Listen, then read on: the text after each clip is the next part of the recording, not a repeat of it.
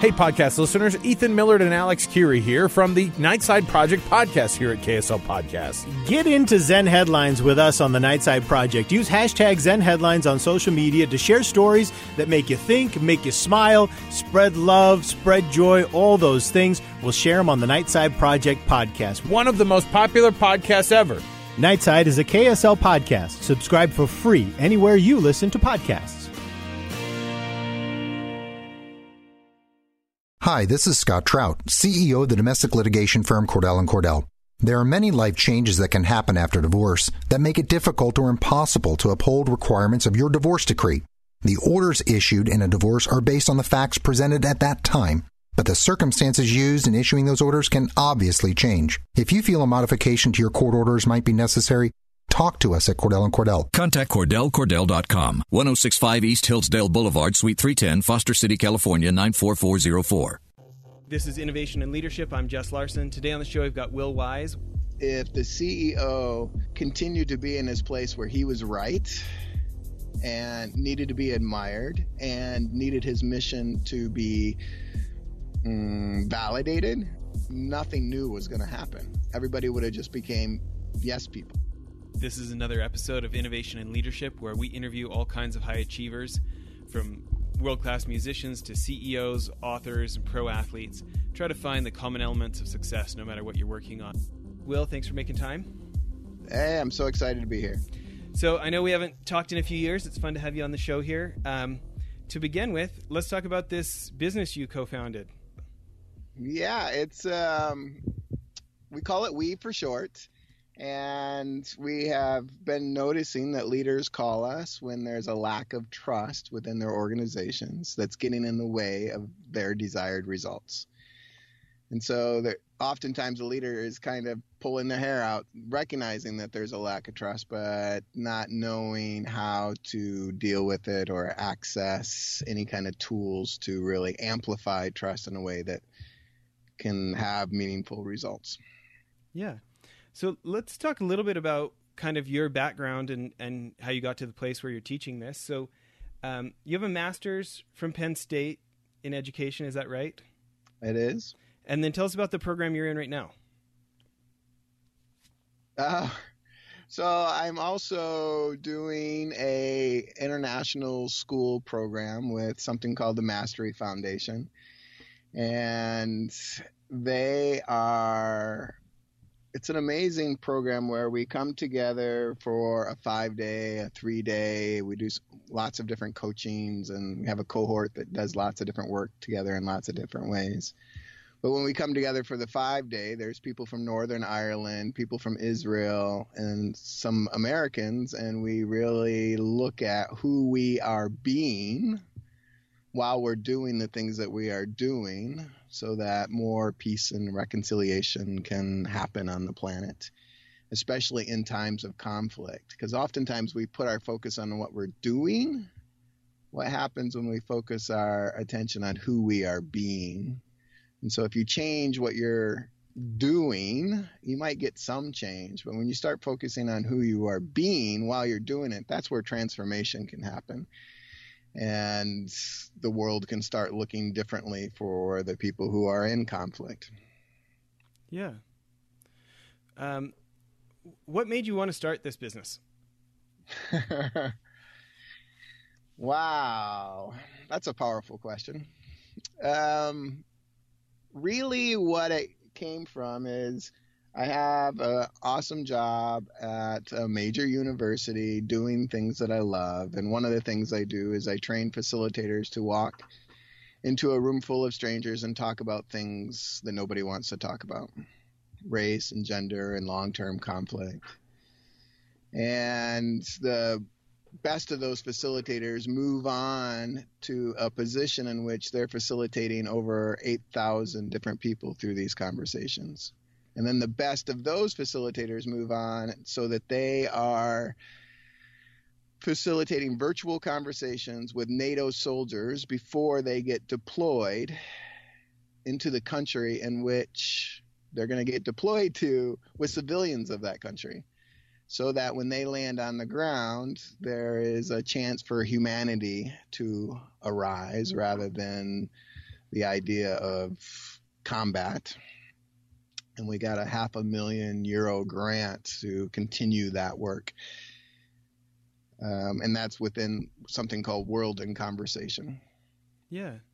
And so while doing that, I got this really strong desire that these tools that we had created together really needed to be out there. And while I was doing consulting work on the side, I was recognizing that leaders aren't asking really great questions. And uh, conversations could prevent the murky, ugly places that they often end up in. And so when you confront people with it and say, Well, did you talk to so and so about it? They would say, No, and I don't know how to. And so we and me and this book that I just writ, wrote called Ask Powerful Questions, Create Conversations That Matter is a attempt to put these tools out into the world that are easily accessible that leaders can grab a hold of and actually make a difference. Yeah. So um, I'm I'm on you know I'm on your store right now on your website, and uh, you guys are doing something that I love. I want to talk about your cards. I feel like this is a really underused modality for for uh, teaching and learning and stuff. Talk about your what are these We Engage cards and the We Discover cards? Um, yeah. what we recognize. So one way that we teach, and I don't want to. It's hard for me to even call it teaching. We create experiences where the experience teaches right? And so when we come in, we are trying to create a dynamic in which people have their own aha moments. And so the We Engage cards that you are looking at have an image on one side and a quote on the other side. And so I'll tell you a story about how that created some an opportunity for some leadership and innovation within an organization. It was the largest organization of its kind in the world. And they had a brand new CEO and the CEO created a new mission. And while I was working with the CEO, I could see he was really fired up about it, but I had a, a sense that his 12 direct reports were not interested. But how do you do that as a consultant, right? And if I even said nobody's going to support this, that was not going to really create a conversation that mattered. So what I did is I printed his um, mission statement on a card that looks like those cards, and I set it down. And I gave people, I said, choose a card, any of these images. And so there's all kinds of images. There's images of uh, bridges in a cityscape. There's images of somebody scuba diving. There's images of the desert. And choose any image that relates to how you are going to make this mission come alive. And what's really beautiful about connecting people's actions with a photo is that they can then connect uh, different parts of their brain and they're going to say something that they wouldn't say normally. It's a really cool way to create an opportunity for some innovation and some new thoughts in the room. So people go around and they start saying theirs, and a white male lays down his card and says, We are a bridge builder and we make connections happen between our members. And this is one of the largest member organizations in the world. And people are talking about their members and they keep that laying down photos. Well, one guy, fourth or fifth one, picks up a zebra and he says, Every zebra is different. Every pattern, there's no two zebras that have the same pattern, just like with snowflakes. And we are not doing this with our customers, our members. We're treating them all the same. And I kind of smile and I see the CEO kind of tense up and he begins to say something, but he kind of cuts himself off. And I was like, oh, that's interesting. And so I said to Zebra Man, let's call him now, I said, Zebra Man, it's interesting that you are saying that as the only black male on the leadership team. And he said, the only black gay male on the leadership team. Mm-hmm. And by that point, the CEO had got his thoughts together and just spewed out what he was thinking.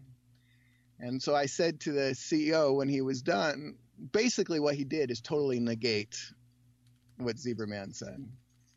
And I said, Do you hear, Mr. CEO, that you're saying that from a white male's perspective? And he says, That's the only place I can say it from. And I said, That may be true, but can you hear what Zebra Man is saying? Can you get what he is saying? And he kind of sits back in his seat and crosses his arms, and you can see now he's really thinking about what was said. Two weeks later, when I followed up with him, I said, How's it going? And he says, You remember that Zebra Man moment? He is now in charge of steering our organization in that direction. There was a hole that I was not seeing that he saw. And so he's now responsible for the team that's moving us in that direction. And what I love about that story is if the CEO continued to be in his place where he was right and needed to be admired and needed his mission to be mm, validated nothing new was going to happen. Everybody would have just became yes people right? Yes to the new ceo but by creating a moment in which these cards could reveal something for him and gave permission for people to kind of say what was on their mind suddenly a new conversation was developed and the organization was now able to shift to include their members who were on the fringes, who may not even really been engaged. And so now there was an opportunity to increase that engagement. It's interesting the different things that can give us new perspective, right? Yeah. The We Connect cards are cards that have questions on them, uh, powerful questions. And the way that we use them most often is to get people to connect before the agenda, before the content, before whatever needs to happen. And so we have an activity that we call question swap where we get everybody up out of their seats. They all have a question. They start engaging with each other. And they talk about what matters to them. And as soon as people start talking about what matters to them and they are listened to, then this humanity shows up. And so suddenly people in the room are not um, just objects that are in their way, suddenly they are real and they have dreams and desires that are equal to each other. And anytime you can create that moment of connection, it's easy to go from connection to belonging to trust. And so the cards are designed in such a way that that pathway between connection, belonging, and trust is easily accessible. So I want to talk about this because um, I have definitely been on teams with uh, where I had a low degree of trust with my coworkers. Okay, okay. This, this, was not a this was not a highly productive environment.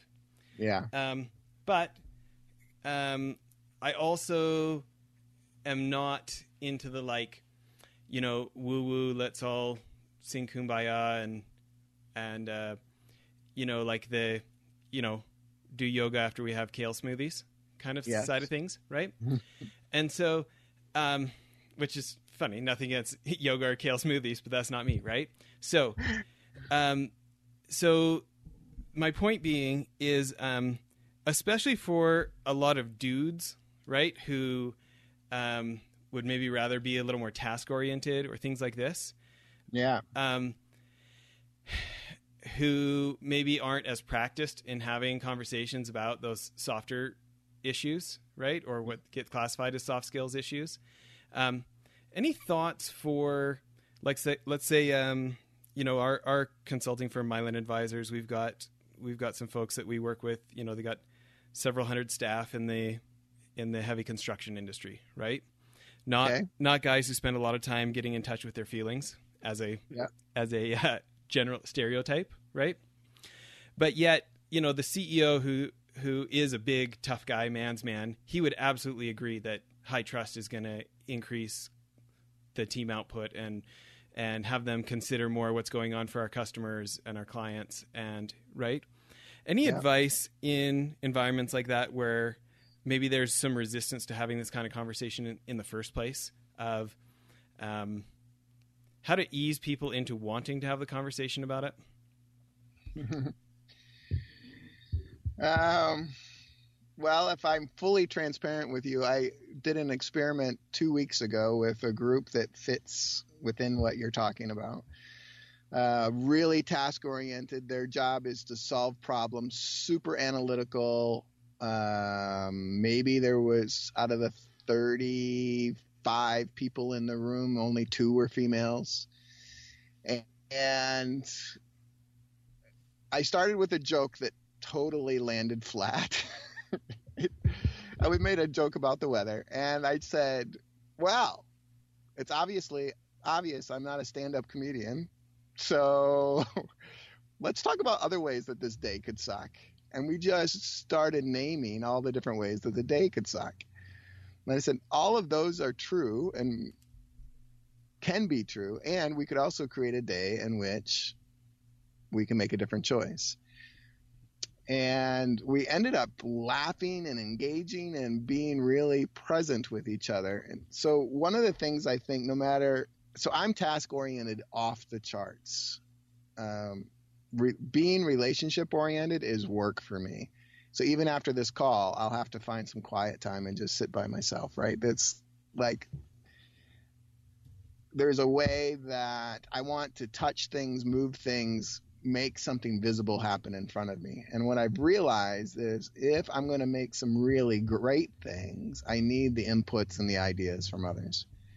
And so really what your question is is how do we create experiences where relatedness can happen? Because if there is no relatedness, nothing's going to happen. If people aren't connected, all that's going to show up is little bits of what I call turf wars. And turf wars can be really, really subtle but that's my stuff. You can't have my stuff. And people are more likely to engage with each other when there's an opportunity for them to be connected to the purpose, uh, vulnerable, and authentic. And when I say vulnerable in this case, in the context of your question, I could hear you going, wait a minute, that's not really what we're talking about. But vulnerability can show up in lots of different ways, even if somebody can say, I don't think we can do that. Or if we do do that, that's going to be a problem. For people to actually voice what they see and hear. So, as leaders, I think it's our job to create environments where people can speak freely. And the We Connect cards that have the question on one side, even for the really tough analytical people who aren't interested in touchy feely kumbaya, which I am not either, suddenly get to be uh, human with each other and and ask each other questions. And one of the biggest things that we try to do when we lead retreats is give people lots of different opportunities for how they show up. If people feel like they're forced, they're not going to fully show up and be themselves. They're going to hide behind a facade. So that particular deck of cards is got a, a color key that's built into it. So the blue cards are deeper, the green cards are fun and light, and the purple cards are self reflective. And so if I have a group that has a lot of resistance, I tell them that code.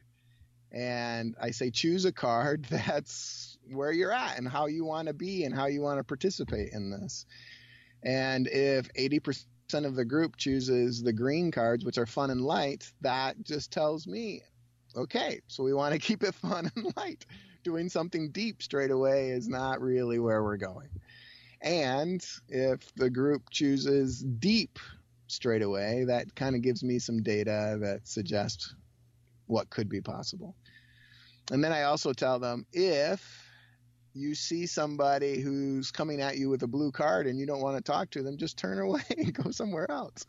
Like as much as possible, create opportunities for people to engage in a way that they feel safe. That was a long answer. Did that answer your question? Yeah, I feel like there was a lot of good stuff in that. You know, I think um, we have these, we have this uh, balance beam as leaders today of the like, you know, if you fall off one side of the balance beam, you're the dictator, just ordering everybody around, and there's only one person with good ideas. It's you know tyrant with a thousand helpers, right? Yeah, yeah. If you fall off the other direction, you get too many cooks in the kitchen, death by committee, nothing ever happens, right? Yeah.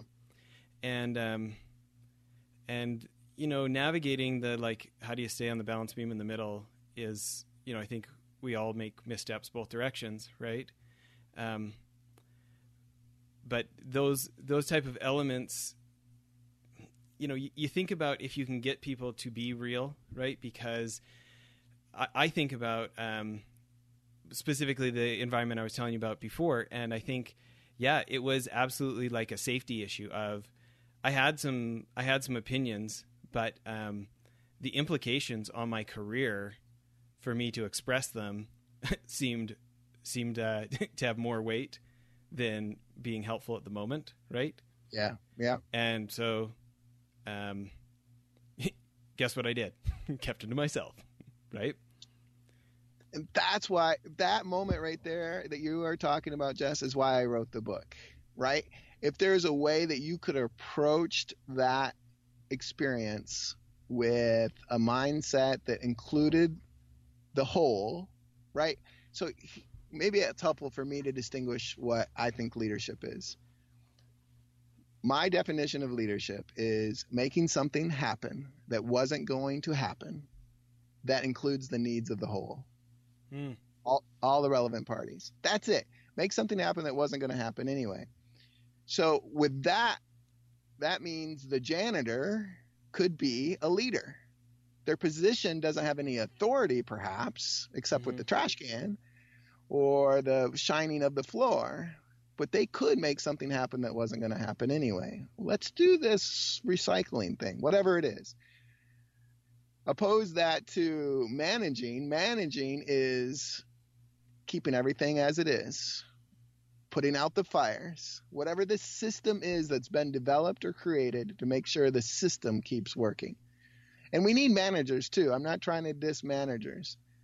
However, if you had some tools, and maybe you did, or maybe you didn't, but moments like that where you have some tools to be able to say, you know, boss, I was wondering about this, and asking questions based upon your natural curiosity that don't have a lead in them, don't have an expected outcome, but truly exploratory, not in a way that we needed to be an expert. I think what happens, you know, you mentioned dictatorship and what's on the other side. One way I've been thinking about it lately is dictatorship and partnership. And when I say dictatorship, uh, so I do adventure guiding as well, and I was working with a river guide, and the way he engaged with his uh, peeps before they got into the raft was, "This is a dictatorship." I'm the dick. You're the taters. This is the ship. Now get in. And we all allowed him to be the dictator because he had much more experience on the river than any of us did. So we were okay with that. And I think what happens is in, when we move into positions of leadership, we are often promoted there because we were able to solve problems and people saw that and appreciated that. And there's a certain expertise that comes along with solving those problems. However, it doesn't take very long when you start moving up the leadership ladder in which you're too far away from the front lines. And if you're not asking great questions, you're not a leader. You're not going to make something that was going to happen anyway. You might be managing things and you might be putting out fires, so asking powerful questions in which are based upon curiosity that are exploratory.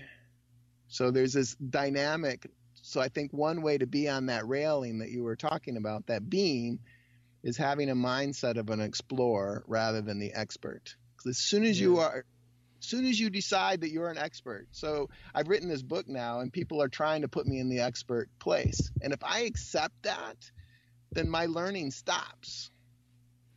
Yeah. You know, okay. I know we got to end the episode and we should pick this up in part two of the interview. But I feel like there's a, a, bunch of things that we need to talk about. So everybody tune in. Here's some things that are going to happen on part two. We're going to talk about, you know, the beginner's mind. We're going to talk about, you know, you were talking about this idea of really being present with people. You know, I love that Austrian guy, Martin Buber from 100 years ago, talks about are we thinking about these humans like an object or are we really present with them? Right. Yeah, and I yeah. can tell you, I was not that present with the guy I'm complaining about here on this episode um, I just really had all these feelings of being hard done by, and you know, painted him to be this evil, evil ogre oppressor, yeah. right? Yeah, yeah. Um, and uh, anyways, what you're talking about, like, there's a guy. Do you know Ed Schein, the MIT guy that wrote Humble Inquiry? Have you heard of this yes, book? Yes, yes. You'll have to refresh my memory, okay. but it's familiar there. Anyways, subjects to cover in part two. Everybody, hope you tune in. We're going to keep uh, going down this discussion with Will. Thanks, everybody, for listening. Well, that's it for the episode. One other thing I wanted to tell you about if you remember the guys from Convoy uh, in episodes back, Ken Free and Trent Mano, I went on one of their CEO trips to New York and I met a guy named Brent Thompson, very successful entrepreneur. He was former CEO of Jive Communications, big uh, company now, I think three or four hundred million dollars. Anyways, he uh, he started a new company called BlipBillboards.com. I'm super stoked they're a sponsor now. But I, I remember a year and some ago when I met him, I thought it was genius. Instead of having to buy six months or a year's worth of billboard uh, for thousands of dollars, you can buy eight seconds at a time for like 10 or 20 cents. You pick what billboard you want it on, what time of day you want it to run, and it just puts so much power in the hands of, of marketers and CEOs who want to try something and see if it works. You can buy as many or as few as you want, change it as many times as you want. Uh, I think now our podcast is being advertised on billboards in like 18 different states because we have these guys as sponsors. We're pretty excited about it. Hope you check out blipbillboards.com. Thanks.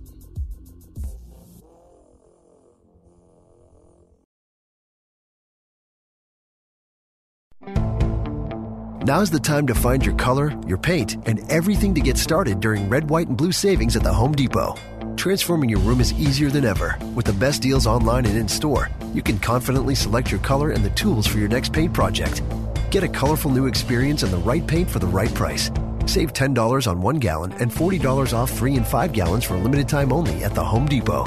More saving, more doing. Limit 25 gallons per household. See store for details.